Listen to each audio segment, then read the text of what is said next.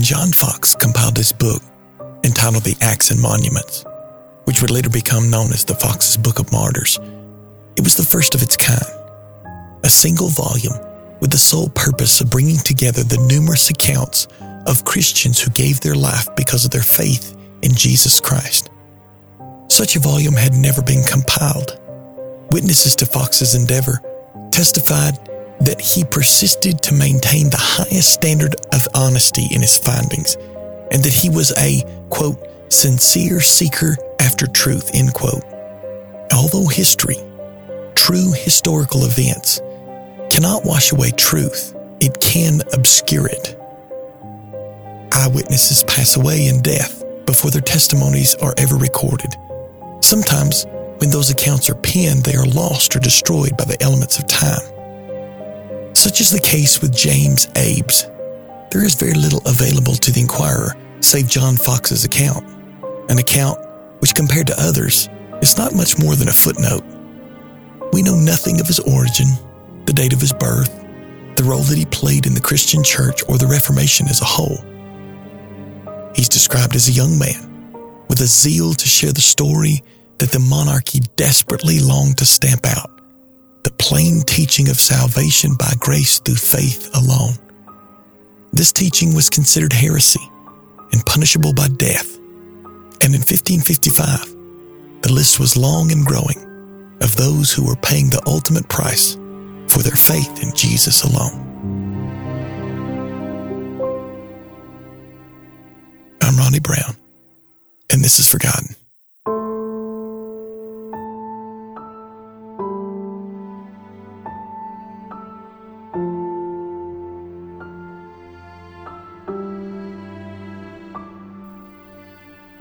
Something that James Abbes was doing, whether it was preaching or teaching or evangelizing, caught the attention of the authorities, and an order for his arrest was issued by the Bishop of Norwich. Abbes wandered from place to place like a fugitive looking for a place to hide from apprehension among brethren. But somewhere among these so called friends was a betrayer. Someone informed the authorities as to his whereabouts, and James Abbes was arrested. He was brought before the Bishop of Norwich, a man by the name of John Hopton. The bishop was set on causing this young man to recant his beliefs. He went at young Abbes with the most frightening of threats. The means of execution varied greatly in this time, from burning at the stake to being drawn and quartered, dismembered, and being beheaded, just to name a few. And no doubt, Bishop Hopton used these threats to their full extent. After the threats of brutal torture were seemingly ineffective, the bishop then began to lighten his tone. He spoke to James with fair speech, imploring the young man to be sensible and reasonable, minimizing the magnitude of a simple change of heart and salting his offer with the promise of money. And finally, the bishop got his way. The bold fugitive of faith, James Abbes, recanted his belief. He was immediately freed, and carrying with him was the sum of 20 or 40 pence in his hand. As the young man began his journey home, a free man, all the reasoning and posturing of the bishop's arguments began to wear off. With every step, conviction of soul set in. The coins in his pocket ceased to be 20 or 40 pence but felt heavy with the weight of 30 pieces of silver. The echo of his voice, stating the denial of what he knew to be truth, sounded more and more like the words of a disciple saying, I know not the man. In that moment, every bird sounded like a cock crowing, and he could sense the eyes of the Lord Jesus looking at him as the denier that he had become. In that moment, he realized the significance of what he had just done. And somewhere on that road, with his heart throbbing with anticipation, he did an about face and headed back to stand before the Bishop of Norwich. He knew what this would mean. The bishop would not be happy with his sudden change of heart. But James could not take another step down the road of betrayal.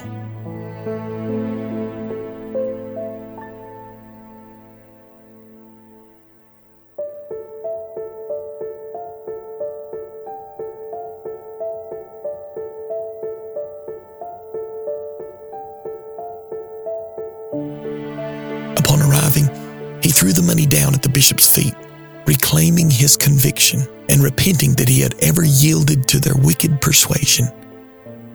Although he was like Peter in his denial, he also mirrored his contrition and his later boldness. The bishop and his chaplains tried to win him over again to no avail. And in the end, his boldness was rewarded with a sentence to be burned at the stake. On August 2nd, 1555, James Abbes was carried to Bury, England, to suffer his execution. When he arrived, he was commanded to undress. James handed his clothes to the needy around him. Where he was going, he had a brand new robe waiting on him. As he was taken to the execution site, bound to the stake, and the wood prepared all around him, he consistently exhorted the spectators to steadfastly cling to the truth of God's word and Christ as their only means of salvation, even if it means that they too would seal their testimony with their own blood. It was then that one of the sheriff's servants began to mock him and blaspheme, calling Abbes a heretic and a lunatic. James Abbes was positioned and secured among the wood. Then the flame was kindled. As the fire rose around Abbes, the sheriff's servant that had mocked him earlier began to act erratically, as if he himself were mad. He began to take off his clothes as James did earlier, while saying, quote, Thus did James Abbes, the true servant of God, who is saved, but I am damned. End quote. He repeated this phrase over and over again, growing more and more agitated until finally the sheriff had him secured, tied to the cart, and delivered to his master's home. Once home, still struck with madness, his master had him bound and kept in a dark room in hopes that he would regain his senses. But from within the room, one could hear the statement repeated over and over. Quote, James Abbes was a true servant of God who is saved, but I am damned. End quote. It was not six months later that this man was taken in death.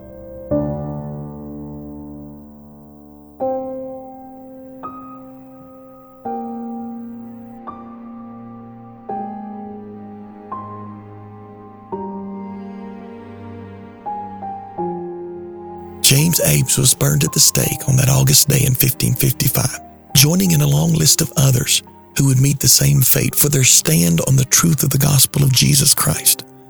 But these final moments in the life and death of Abbes send a clear message to us.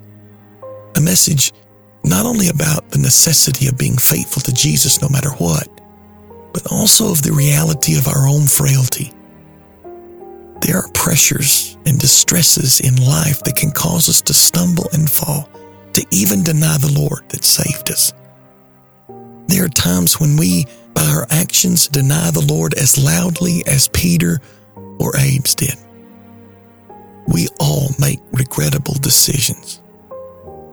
But James Abbes shows us that it's never wrong to go back and make it right, to face our betrayal with honesty and repentance, to go back to the point of failure and retake our stand for Jesus, no matter what the cost.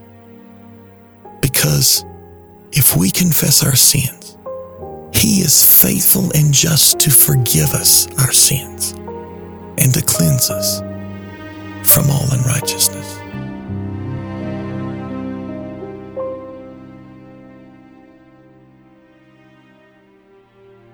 Forgotten is written and produced by me, Ronnie Brown. You can find out more about this show at ForgottenPodcast.com. I'm also on Facebook at Facebook.com slash Forgotten Podcast. And as always, thanks for listening.